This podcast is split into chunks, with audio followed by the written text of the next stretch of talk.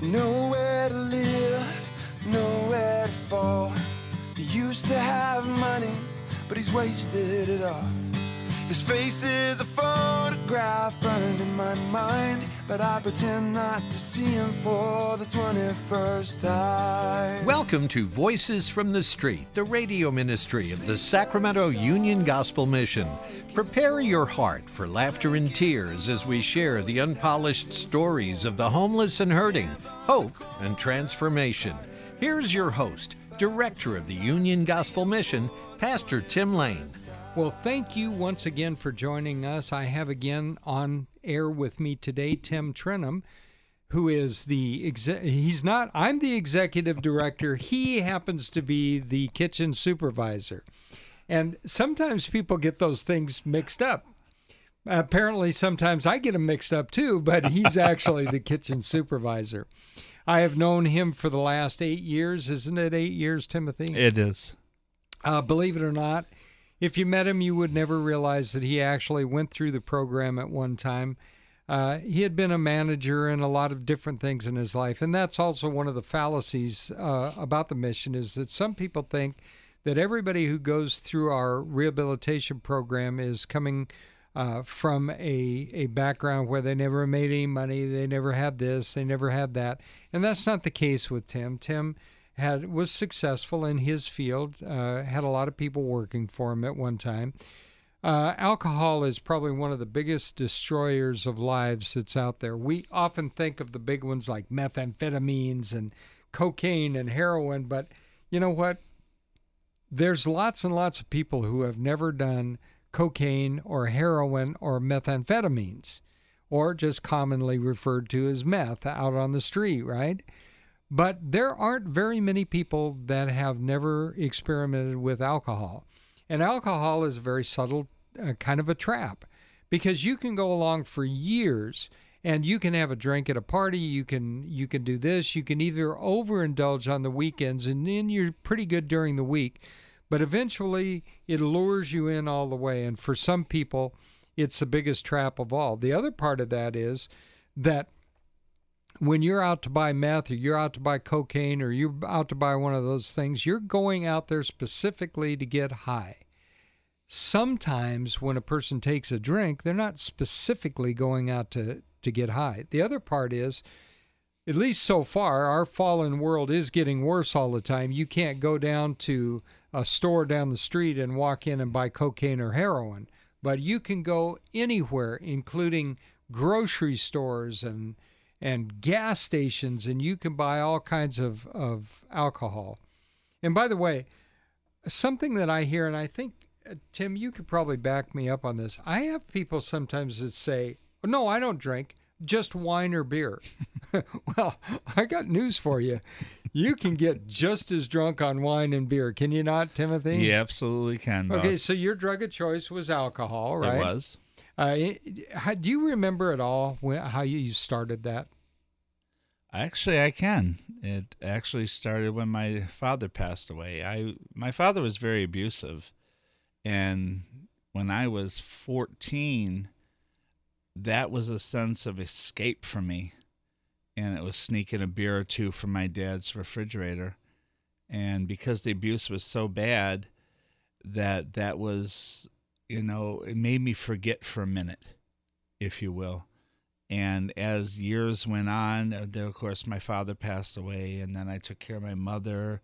She passed away 14 months after that, and then that just kind of got the ball rolling.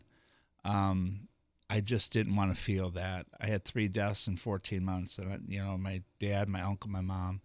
And I put my mom in the ground on my 17th birthday, and I was just a mess. I didn't want to feel, I didn't want to accept, and slowly that's how my drinking started.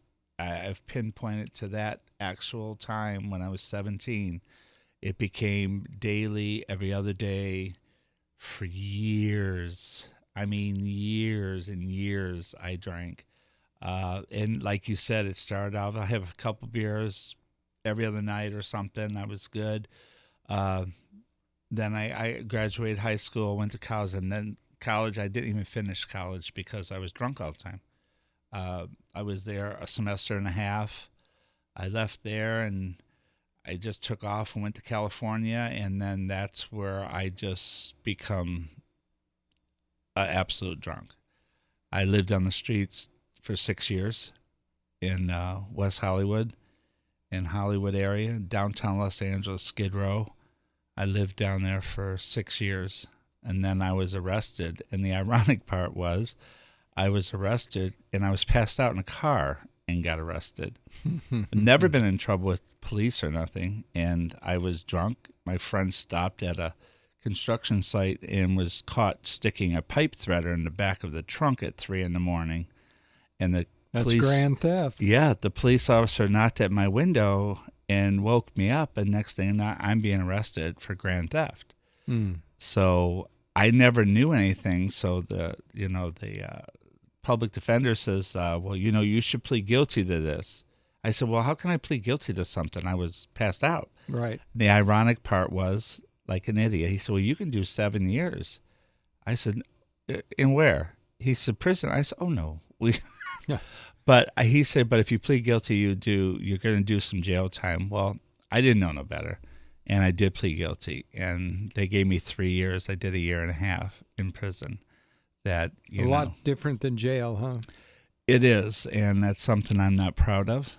No. That's not the person that I was raised to be, but that's where the alcohol had taken me.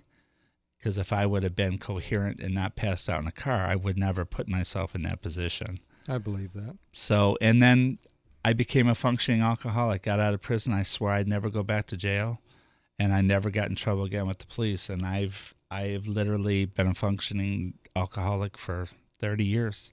Up until 7 or 8 years ago. Up until 9 years ago, mm-hmm. Right. There was an incident at my last job, and I think it was God intervening in my life. I always would say God has blessed me in spite of myself. Even though I was living not of Christ, he was continually to show himself periodically and stay in my life. And I had a gentleman, a mechanic, that one of the shuttle buses fell on him and killed him. And 2 years prior to that, I've been fighting at the corporate meetings for us to get lifts for these buses. And I took it all personally. I took it on myself. If I could have fought harder, I should have did this, or I should have did that. And that was the start. I went through everything in my truck, and I went on a sabbatical, and I literally was driving, and I don't remember 22 days out of 30 days. I just literally wanted to kill myself, and I believe in Christ that even, because of my upbringing, and I couldn't do it in my head. I justified it as, okay, if I drink myself to death, I'm not committing suicide, like shooting myself or ODing or something. That's how I justified it. But I just wanted it all to end. And I wound up in Portland, Oregon, and the ironic part is, it's the funniest story. A gentleman just walked by me. I'm sitting in a park, and he walked by. He says, you don't have to live like that. And I'm just wondering, well, who's this guy? He don't know nothing about me. And mind you, I'm dressed decent. I'm not, dirty and, as people on the street. I try to keep myself together. Because just because somebody's on the street, you shouldn't have to look that way. Right. And so he said, there's a place right there. You can go get help. And it was the Union Gospel Mission in Portland, Oregon. So I sat there for a minute, and I went in, filled out an application. And they said, it'll take 3 to 5 days. They said, you can come back. Well, I left there and went to a bar 3 doors down and started drinking. Of course, because if I'm going to go into this place, I need to get, Might as well have my last fling. Ironic part about that, Pastor, is I went back to the hotel I had because I still had money, and got my stuff and came to Sacramento. I've never been to Sacramento. Don't ask me how, why. Well, I'm glad you did. The funny thing is, that was God brought me exactly where I am to be exactly. He knew where I was going to be. Yeah, I believe in a sovereign God. And I called the mission here, and I was on down my last like $38 or something. The hotel I got down on Jim Bowie at the Motel 6 was just about up. And I called the last day, the seventh day, and Jerry said, come down. We got a bed open. You better hurry. And I came down, and everything else is history. God already knew. He had that plan for me. And 8 years later, here we are at the radio station. Well, it's what you and I have talked about many times is, and I've always said, and you've probably heard it said too, that if you want to make God laugh, tell him your plans, because his plans and your plans usually don't coincide. And he's got, his ways are not our ways, and his ways are much higher than our ways. And so we think we've got it under control, but the minute that anything happens, we lose total control of everything here because we never were in control. But the best thing is we serve a God who is in control. Amen. And so, yeah, I mean, alcohol is a funny thing, and I'm not trying to say that that you're prohibited from drinking alcohol. We are, but I got to tell you that after I left commercial air conditioning, and I used to drink, and sometimes I drank too much, and I owned an air conditioning company, and I was making money, I was doing all those things, and after 20 years, I left the air conditioning. I went to work for a large company, and we went to San Francisco to the Hilton Hotel there. The company paid for it. There was a lot of us, a couple hundred, more than a couple hundred, 350. And so we were there, and I have a friend, and he says he listens to this show, but now we're going to find out. His name is Steve Cook, and he's been a friend of mine for a long time. I think he does custom blinds or something now, but he used to work with me at this large company, which had nothing to do with custom blinds. It was an insurance company, and the bar was just down in the hotel of the Hilton Hotel, and the only two guys in the whole place that didn't drink were Steve and I, and Steve had an occasional glass of wine, but we didn't have anything to drink that night, and so about, I don't know, we watched the whole group of people descend into chaos. There were men trying to pick up the women that they had worked with, and all kinds of just really horrible things going on. And these were people that otherwise you would look at and think, oh, they're okay. But alcohol deadens the senses and makes us do things we would not normally do. And those things are latent, they're hidden in us, but we hold them off. Alcohol takes that away, and not in a good way. And so the good news for Steve and I was the next day we didn't have hangovers. Bad news for Steve was I went out the back door of the Hilton Hotel with him, and we found a dive restaurant, and the other side of the Hilton outside of Union Square. It's not a good area. But the bottom line is, the other thing I wanted to tell you is my father was a pharmacist in South Carolina, and he had the opportunity for three great big pharmacies right there in Spartanburg, which was huge. I mean, that was a huge opportunity. But he felt that drinking was more important than infidelity. And I'm only telling you this because even though I saw what alcohol did to my family as a child, my older brother hated my father because when he was drinking, he could be mean. And so, but that wasn't enough warning for me not to drink as a young man. So now that brings me to why I don't drink today. God's plan was for me to someday be in this position at the Union Gospel Mission, and no staff member is allowed to drink at the Union Gospel Mission, and most of all, not the director of the mission. But when I became a pastor, called a little bit later in life than some, that I had seen a man who purported to be a man of God performing a wedding, and at the rehearsal dinner, he had absolutely gotten drunk. I was disgusted by the whole thing and thought, this is a guy that's supposed to be a holy man of God? Now, mind you, none of us are holy, none of us are good. God alone is good, and God alone Amen. Is holy. However, he expects his people, and when he indwells his people, there's a standard by which they attempt to live, and this guy didn't even try. And I said, funny enough, because at that moment I wasn't called into the ministry, I said, if I was ever a pastor, I'd never have another drink. Here's why. Not because I think that having a drink's sending me to hell or even that I'm going to become an alcoholic, because I don't want some younger person, some kid in the church, to look at the pastor and say, well, the pastor drinks, or somebody like my friend Tim over here, who's had a problem with alcohol, to look at the pastor and say, well, if the pastor can drink at the barbecue, then it should be okay to me. If you're a pastor out there, you don't feel that way, I got it. I'm talking about me. I'm not talking about you. And so from that day on, the minute that I was licensed to the ministry, and that's been a long time ago now, I have never had another drink, and I don't miss it. And if I ever am no longer the pastor, guess what? I'm still not drinking. Amen. And I haven't missed it one single bit. But I have seen over the course of the years at the Union Gospel Mission the destruction that it has wreaked on people, like my friend Tim here. Amen. So do you think that, you know, we don't believe that if you were an alcoholic and you're saved by the grace of God that you're still an alcoholic? No, you're redeemed of God, right? Amen. But should a person who was once an alcoholic, who was once a drinker, ever mess around with it? No. There should be no reason to. That's the whole thing.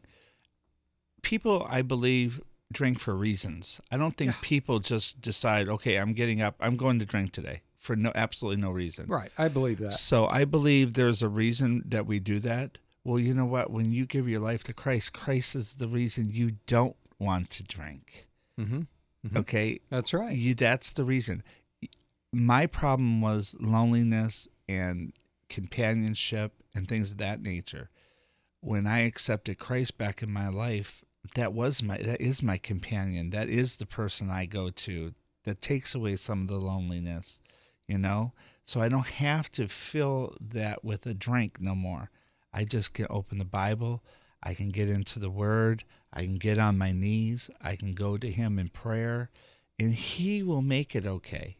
I don't need to rely on a drink to help me forget I'm lonely, or help me forget, you know, I'm behind on a bill, or help me forget, you know, that a friend of mine, you know, we got an argument. I don't have to forget no more. God has instilled in me a way to deal with the situations now that present themselves. I don't no longer have to rely on a drink to forget. Because at the end of the day, when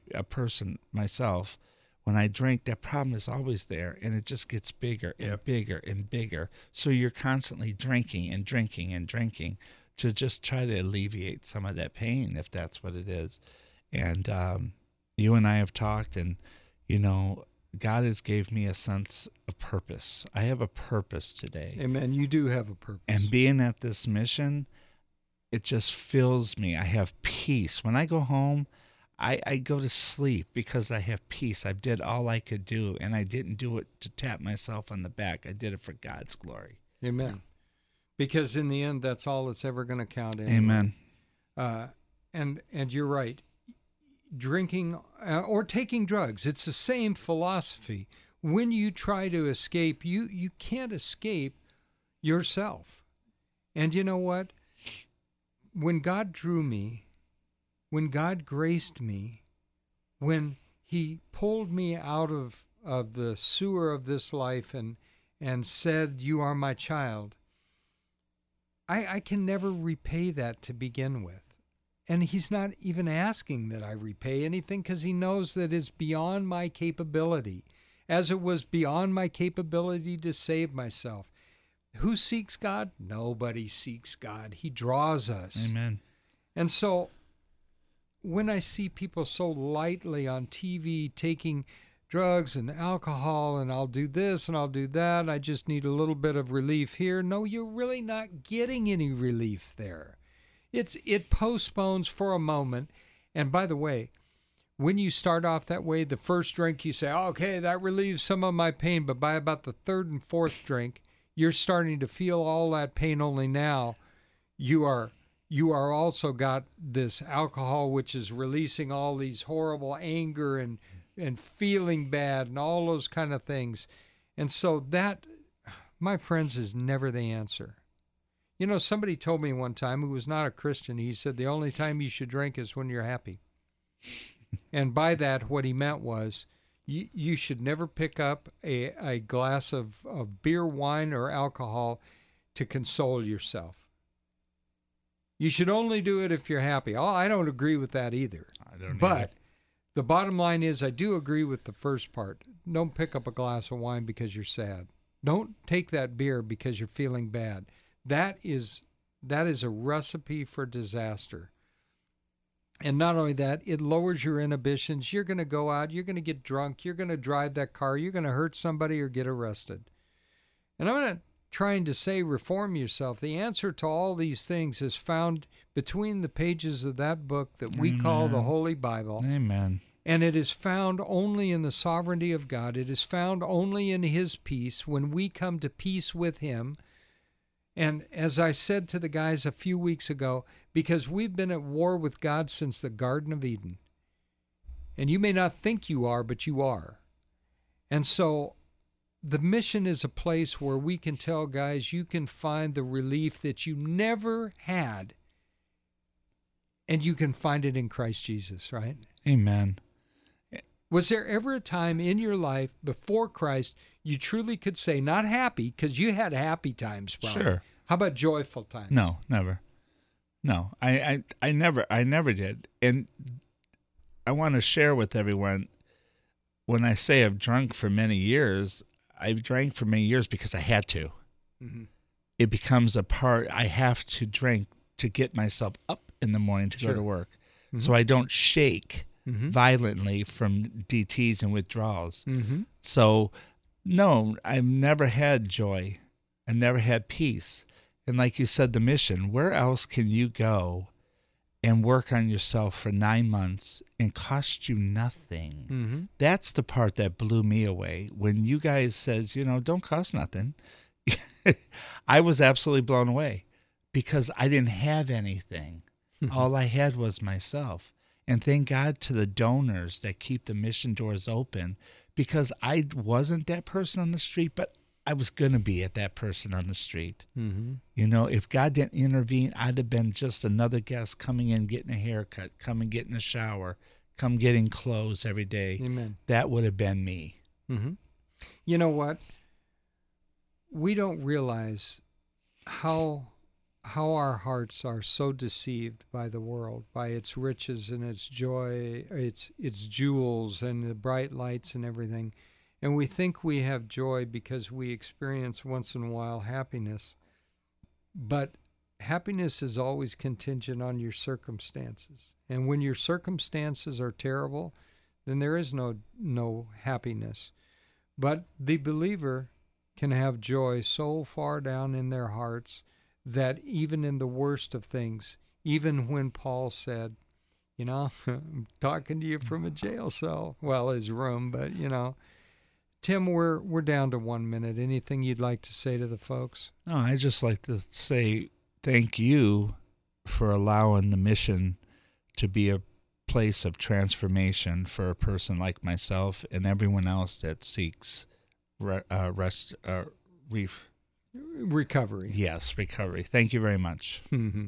And that's true, because, like I said, there may not be thousands of people who come in through the doors in a year and go out happy and joyful. But you know what? That person who is truly seeking, and by the way, so much of it is attributed to you answering the call of God. And so, as always, my dearest friends, until we meet again, may God hold you in the palm of His hand. Nowhere to live, nowhere to fall. He used to have money, but he's wasted it all. His face is a photograph burned in my mind, but I pretend not to see him for the 21st time. You've been listening to Voices from the Street, the radio ministry of the Sacramento Union Gospel Mission. If your heart's been touched and you want to know more about the work of the mission, log on to ugmsac.com. To donate clothing, food, time, or financial help, call 916-447-3268. 916-447-3268. Thank you so much for listening. Join us again next week at the same time for Voices from the Street. I say I'm the body, drink of the wine, but I pretend not to see him for the 21st time.